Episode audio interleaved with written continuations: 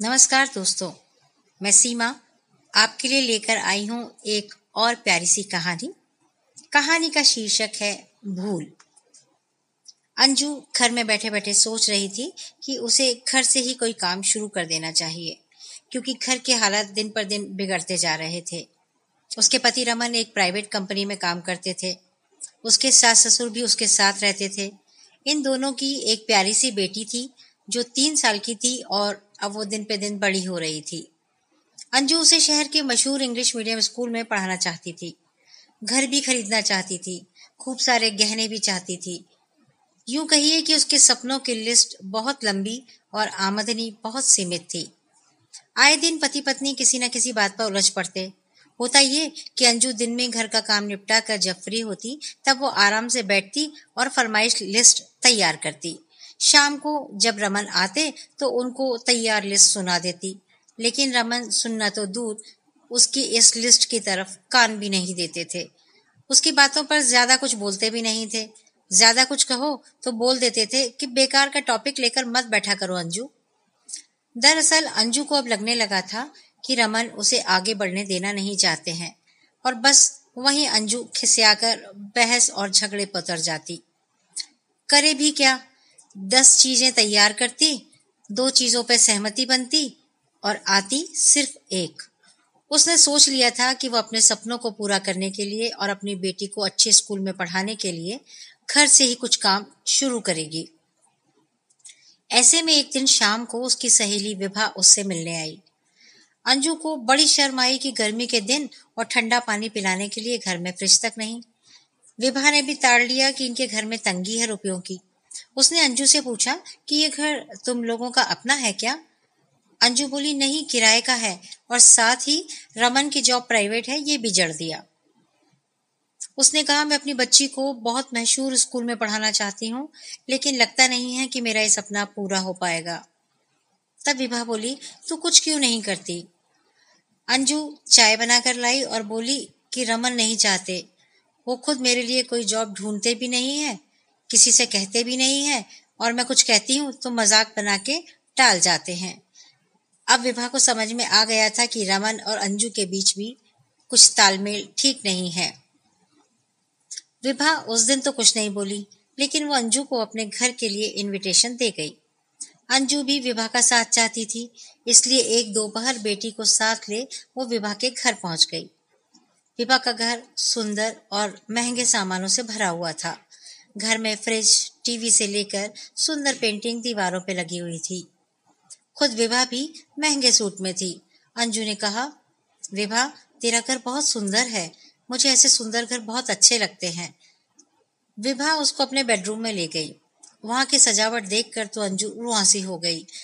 AC TV सुंदर double bed इसके आगे तो अंजू कुछ ना कर सकी। तुरंत ही घबराकर बाहर आ गई। बोली, अंदर जी, घबरा रहा था, इसलिए नहीं बैठी। दरअसल अंजू ने कुछ इसी तरह के अपने घर के सपने की चाहत भी की थी। थोड़ी देर इधर उधर की बात कर, चाय नाश्ता करने के बाद जब अंजू चलने लगी तो विभा बोली, कि अंजू, ये तेरा ही घर है। जब चाहे तू आ जाया कर। अंजू तो समझ ही नहीं पा रही थी कि विभा को ऐसी कौन सी लॉटरी लगी है, कि विभा का घर इतने रहन सहन में इतना आगे निकल गया है। अंजू को पता था कि उसके पति भी एक मामूली सी नौकरी में है, पर वो सोच ही नहीं पा रही थी कि इतना सुंदर घर, इतना धन इसके घर में कैसे आ रहा है, वो कुछ बोल नहीं पाई। विभा ने कहा, अंजू, तू ज़रूर कुछ अपने घर से कर, पैसों की मदद हो तो मुझे बताना। अंजू यंत्रवत खड़ी थी, बोली, नहीं, मैं चलती हूँ। उसी समय विभा ने उसकी बेटी के लिए एक महँगा सा डॉल सेट खेलने के लिए दिया। अंजू ने सकुचाते हुए लिया और वो घर वापस आ गई। वो घर तो आ गई थी, लेकिन दिल शायद विभा के घर में रह गया था। दिल से उसके विभा का घर निकल नहीं रहा था। उसे रमन पर और गुस्सा आने लगा कि उसकी और उसकी छोटी सी प्यारी सी बेटी की ज़िंदगी कड़की कर रखी है। रमन को उसने घुमा फिराकर रात में विभा की शानदार ज़िंदगी के बारे में बताया तो रमन ने कोई रिएक्शन नहीं दिया, चुप लगा गया और करवट बदलकर सो गया। अंजू निराश हो गई। दो दिन बाद विभा आई और अंजू से बोली कि, अंजू, तेरा बैंक अकाउंट है क्या? नंबर दे दे। सरकारी योजना में तेरी बेटी के लिए कुछ पैसा जमा करवा देती हूँ। जब वो बड़ी होगी तो तू स्कूल की फ़ीस उसी में से दे दिया करना अंजू ने तुरंत लालच में आके अकाउंट नंबर दे दिया। अंजू बेफिक्र होकर नया कुछ करने का सोचने लगी, क्योंकि विभा ने मदद का वादा किया था। एक महीने बाद एक दिन रमन की तबीयत जब ठीक नहीं थी तो वो घर में आराम कर रहा था। तभी दो पुलिस वाले उनके घर आए। उन्होंने रमन से कहा कि आपको थाने चलना है, कुछ पूछताछ करनी है। रमन तो घबरा गया। उसके माता पिता भी परेशान हो गए और दुखी भी हुए कि उनके घर पुलिस कभी नहीं आई।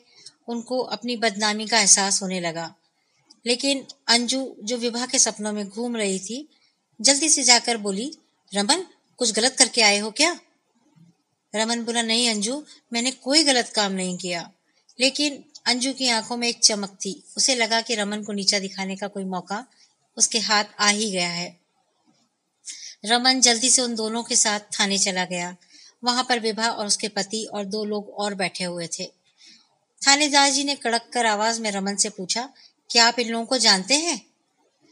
उनको देख के रमन बोला, सर जानता तो नहीं हूँ, लेकिन ये मैडम को पहचानता हूँ कि ये बहुत पैसे वाली हैं और जब से आई हैं, मेरी बीवी का दिमाग खराब कर दिया है।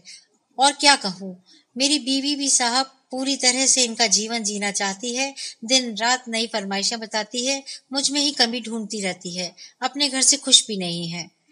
थानेदार ने कहा, क्या आपको मालूम है ये लोग रिश्वत खोर हैं? इनके घर से एक डायरी में आपका बैंक अकाउंट नंबर भी लिखा हुआ मिला है। इसीलिए आपको बुलाया था। रमन ने कहा कि मुझे तो मालूम नहीं, लेकिन हो सकता है अंजू मेरी बीवी को शायद पता हो। तभी तड़क कर विभा बोली, उसी ने दिया था हमें? थानेदार ने उनको घूरते हुए चुप रहने का इशारा किया। ज़रूरी कार्रवाई के बाद उन्होंने रमन को छोड़ दिया और कहा कि जब भी ज़रूरत होगी, आप हमसे मिलने आना। रमन अपने घर आ गया। रमन घर के दरवाजे पर पहुँचा, अंजू तैयार बैठी थी। रमन से बदला लेने के लिए ये मौका वो खोना नहीं चाहती थी, लेकिन यहाँ तो पासा ही पलटा हुआ था। घर पहुँचते ही रमन अंजू को लेकर एक कमरे में गया और बोला कि, तुम्हें मालूम है, तुम्हारी सहेली विभा और उसके पति रिश्वत खो निकले। उनकी कमाई के बारे में तुम जानना चाहती हो कि उन्हें किन किन लोगों को धोखा दिया है?